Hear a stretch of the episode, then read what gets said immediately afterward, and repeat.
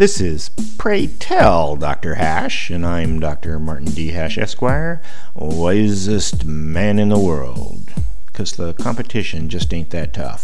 And these are things I wish someone had told me.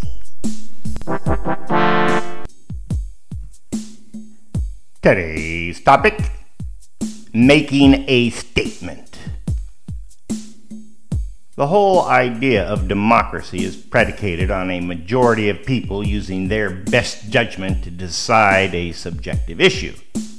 But the reality is, at the individual level, voting is far from an exercise in good judgment, logic, and sound thinking.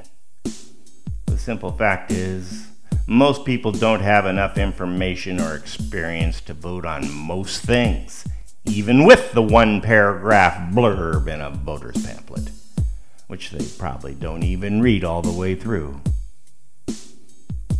What's really going on in most voters' minds is that everyone thinks they're making a statement, which means vote for everyone in their party, or, or vote against every incumbent, or vote all female or minority. Making a statement is by far the most common way to vote. But the biggest way of making a statement is to not vote at all.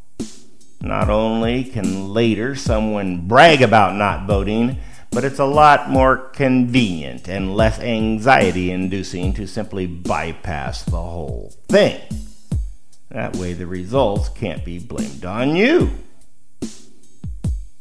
As cynical as the making a statement strategy sounds, it's actually the most effective use of a vote.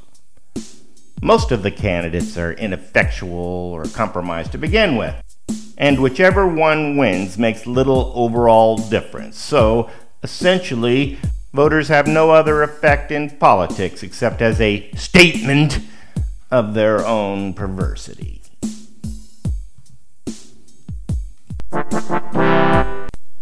For more, see my website at martinhash.com.